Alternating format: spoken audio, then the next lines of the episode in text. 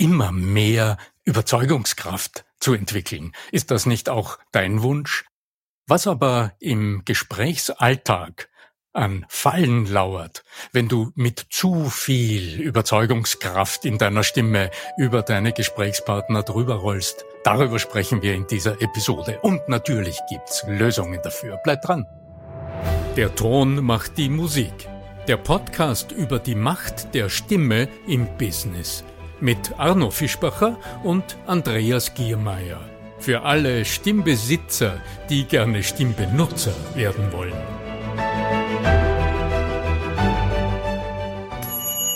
Bist du interessiert an der Gratis-Videoserie Nutze deine Stimme für mehr Erfolg? Dann gehst du einfach auf voicesales.com und ich schalte dir im Handumdrehen die drei Videos frei, okay? www.voicesales in einem Wort.com. Dann bis gleich im ersten Video.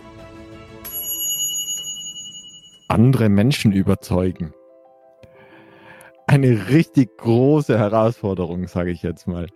Wir haben uns vielleicht irgendwas in den Kopf gesetzt und jetzt meinen wir, wir wollten vielleicht andere Menschen genau davon überzeugen. Welche Wege dahin führen und ob das vielleicht überhaupt der richtige Ansatz ist. Darüber würde ich heute gern mit dir sprechen, lieber Arno Fischbacher. Grüß dich.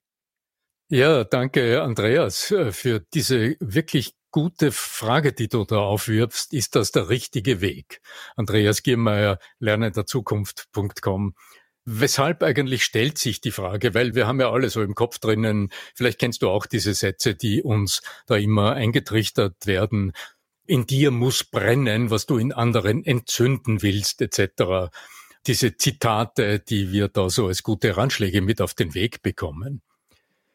In der Praxis sehe ich das als oft eine Verführung auf den völlig falschen Weg hin.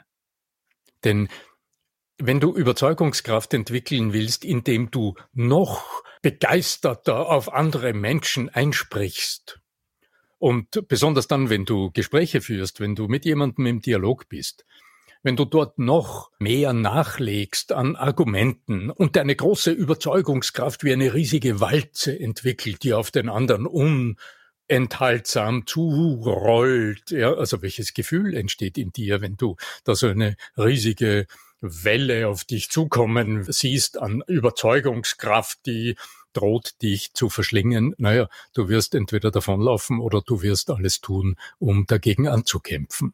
Und ja, in der Praxis sind wir dann genau an dem Punkt, an dem Moment, den ich in vielen professionellen Gesprächen, die ich begleite, dann dramatisch erlebe, dann entsteht irgendwie so ein innerer Widerstand. Man fragt sich dann, warum ist mein Gesprächspartner irgendwie nicht bereit, auf mich einzusteigen? Weshalb verändert sich die Atmosphäre im Gespräch auch so? Ist das das, was man dann als Reaktanz bezeichnet? Ja, das ist ein schöner Begriff dafür. Mhm. Oder du hast das Gefühl, du sprichst und sprichst und sprichst und der andere will nicht so richtig und rückt aber nicht mit der Sprache heraus. Und wir hören vom anderen auch nicht, was eigentlich los ist. Naja, wir haben auch nicht danach gefragt. Und da sind wir auch schon beim Kern. Denn wir reden gerade über Gespräche. Also wir reden über deine Herangehensweise in der Gesprächsführung. Und wenn die darin besteht, dass du, weil du so große Überzeugungskraft entwickeln willst, sprichst und sprichst und sprichst und sprichst, dann darfst du dich nicht wundern, wenn deine Gesprächspartner entweder innerlich zurückweichen oder eben genau das zeigen, was du gerade ansprichst, nämlich irgendwie so eine Art Widersinn entwickeln und dann plötzlich anfangen einzuhaken bei Kleinigkeiten und so kleine Ja-Abers entgegnen und mit kleinen Einwänden kommen und du merkst, dass du dann den Faden verlierst, dann versuchst du noch eindrücklicher deine Argumente wieder aufzugreifen und so weiter und ganz offensichtlich bist du da am falschen Pfad. Ja, gebiert es primär daraus, dass ich versuche zu drücken. Also ist das Bild, das ich da habe, richtig. Also ich stelle mir das nämlich so vor, ich habe mir was in den Kopf gesetzt und will dir das jetzt in deinen Kopf hineinpressen. Ja, so ist es. Ja.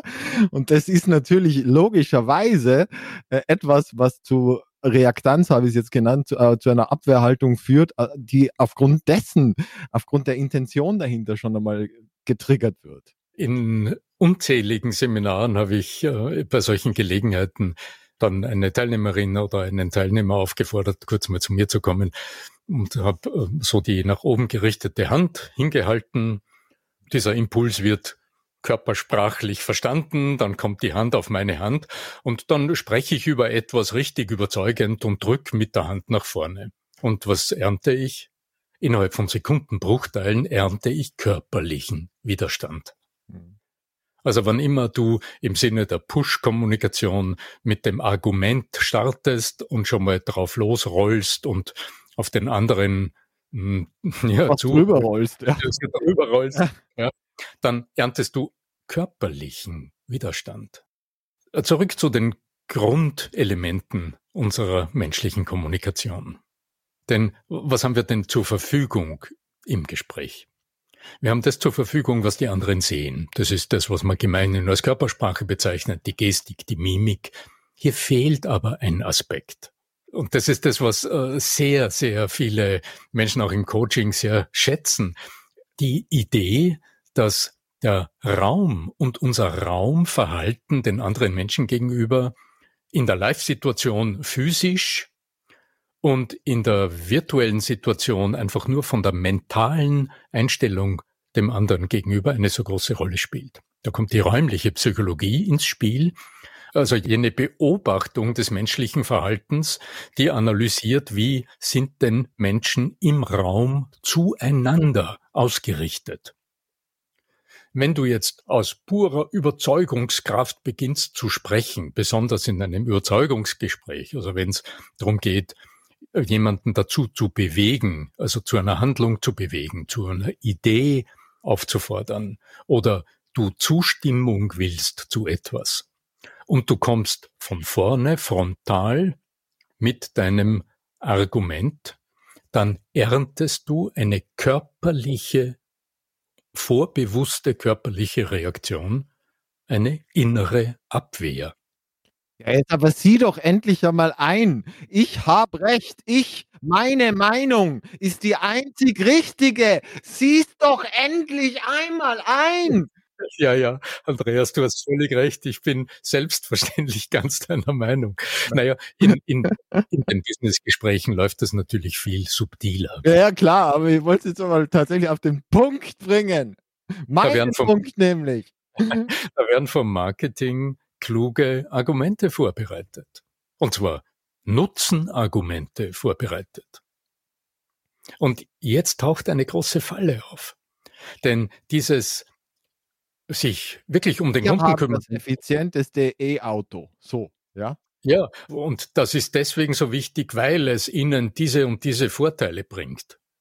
Aber so ein vorgebrachtes Nutzenargument bleibt ein Argument, das frontal auf den anderen hingesprochen wird.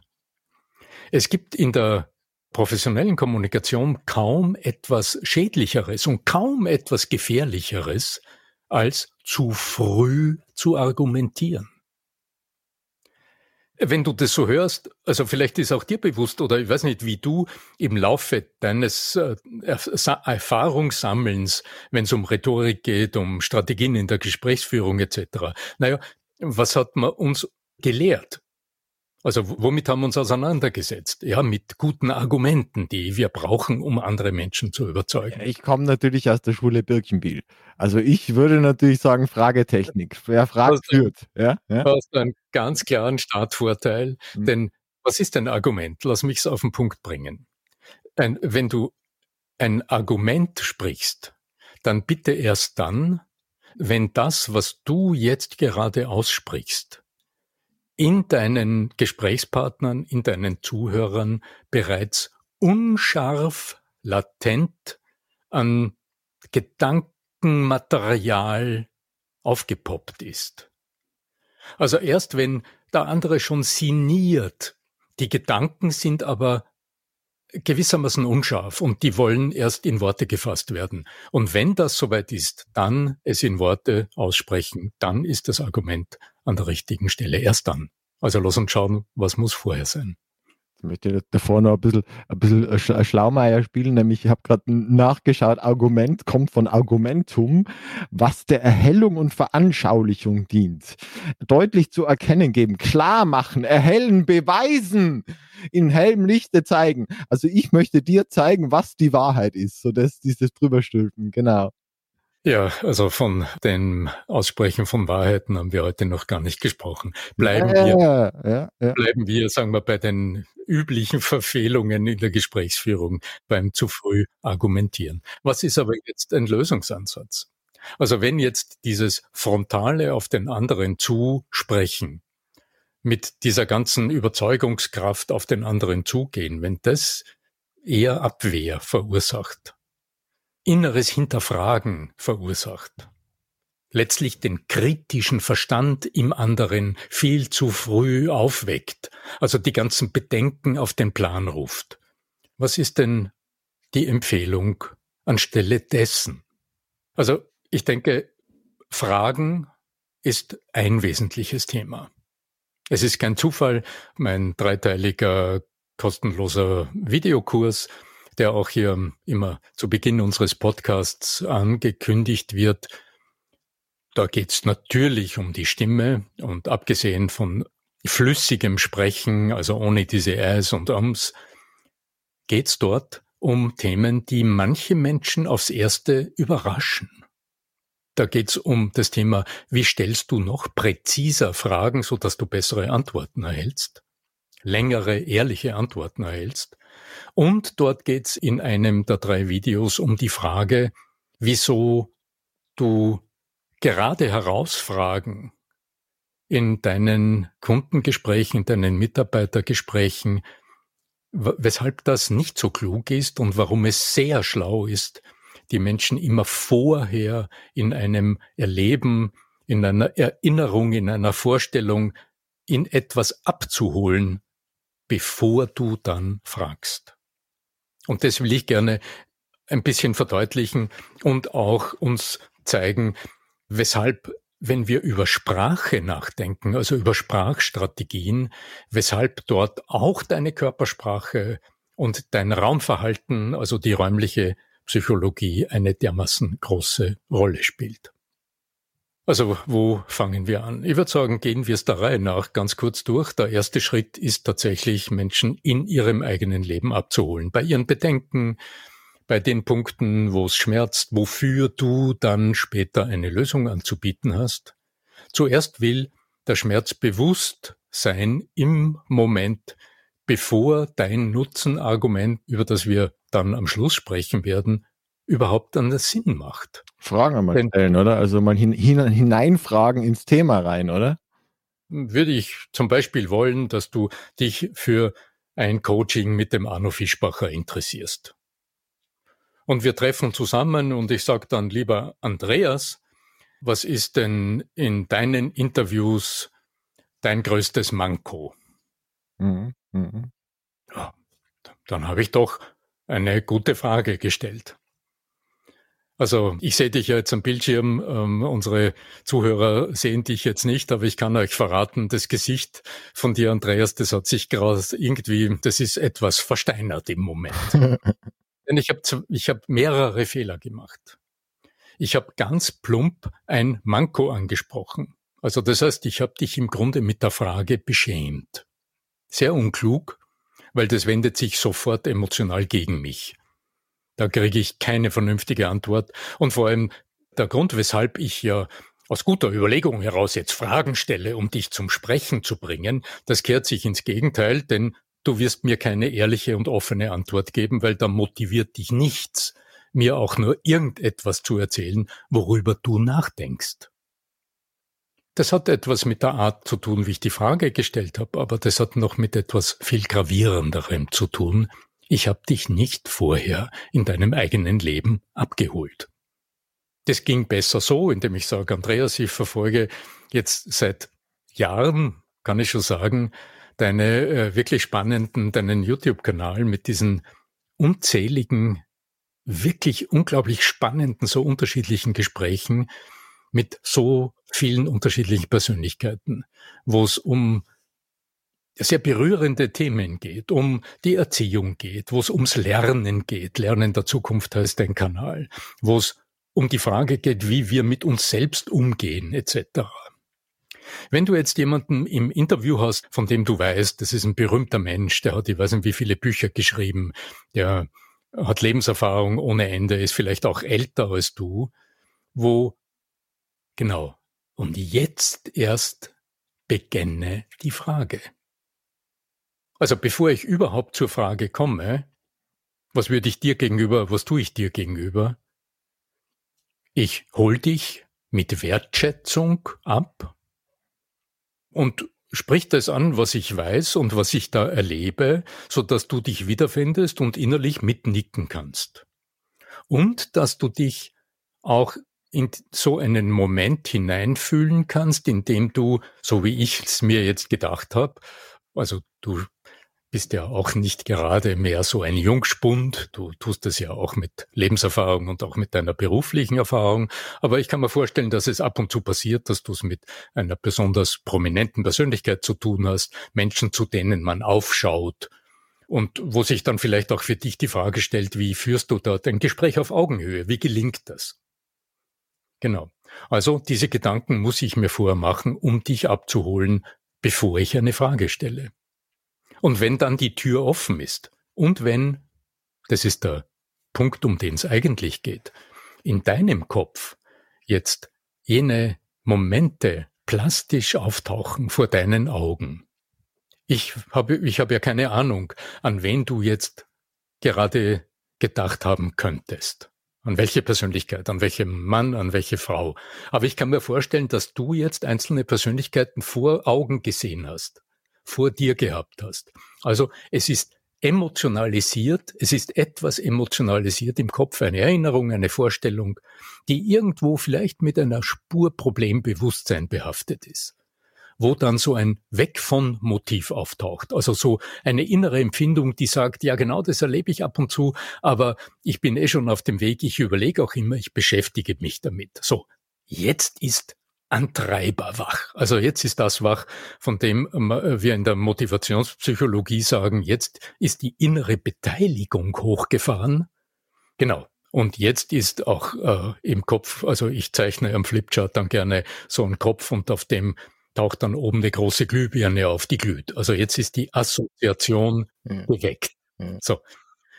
Und jetzt entsteht aus dem die kritische Masse, aus der heraus es erst lohnt, eine Frage zu stellen. Auf Englisch heißt dann you, you laid the floor, also irgendwie so, du hast den Boden bereitet auf Deutsch. Boden bereitet, ja. Den Boden bereitet, ganz genau. Ja. Und diese Arbeit, die gilt's zu machen, bevor du grundsätzlich in ein Gespräch gehst. Also dir überlegen, wie schaut der Alltag von deinem Gegenüber aus und wie schauen insbesondere die Alltagsmomente aus, für die du am Ende dann etwas anzubieten hast wo du dann Lösungsansätze bereit hast, aber die wollen im anderen zuerst nötig sein, im Moment, erlebt nötig sein während deines Gespräches.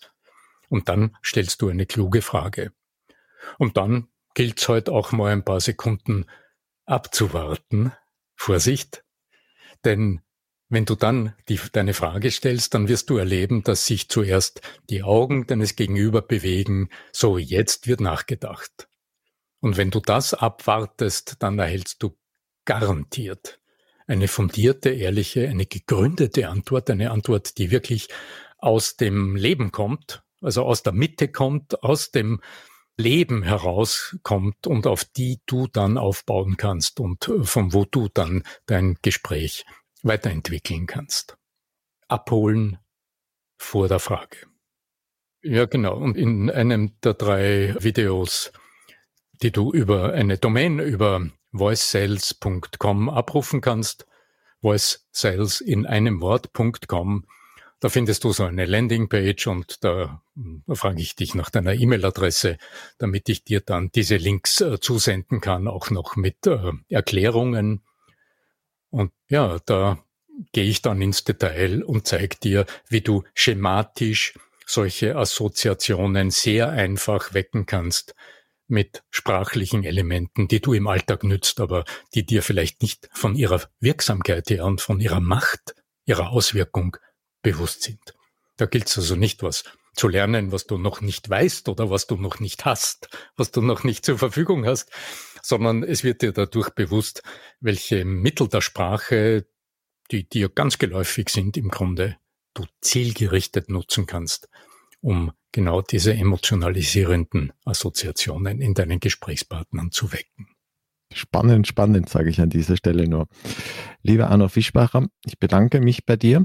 Es gibt jederzeit für euch die Möglichkeit, uns zu bewerten in der Plattform eurer Wahl. Also ob das jetzt dann Spotify oder, oder Apple Podcasts oder welche Plattform ihr auch immer nutzt sein mag. Alle Möglichkeiten sind da für euch. Wir freuen uns ein schönes Weihnachtsgeschenk oder was auch immer ihr uns machen wollt. Es ist eigentlich, äh, tut sie auch vielen anderen gut und nicht nur uns, weil die ja dann die Möglichkeit kriegen, auch vielleicht von diesem Wissen, das da kostenlos von uns zur Verfügung gestellt wird, zu profitieren. Lieber Arno, ich bedanke mich und wie immer die letzten Geleitworte in Anführungszeichen in die Arbeitswelt da draußen und in, in die Welten all, all, all der Menschen, die uns jetzt zulauschen. An genau, das ist eine, eine wachsende Menge. Also ich freue mich jedes Mal, wenn ich die Statistik schaue, eine unglaublich anwachsende äh, Menge an Zuhörerinnen und Zuhörern. Ich finde es toll. Danke, dass ihr mit dabei seid. Und ihr werdet auch, ähm, also speziell in dem angesprochenen Video, werdet ihr auch relativ rasch dann sehen, was das mit der Macht der Stimme zu tun hat. Denn man könnte ja meinen, da geht es um Sprache, um Rhetorik, was hat das mit dem stimmlichen Ausdruck zu tun? Oh, also diese subtile Wirkung der Stimme, die in den Köpfen deiner Zuhörer immer zuerst ans Ohr klopft, die verändert sich in einer so großartigen, nahbaren Art und Weise, wenn du suggestiv vorgehst. Und das ist unsere heutige Empfehlung. In diesem Sinne möge die Macht von Sprache und der Stimme mit euch sein. Euer Arno Fischbacher.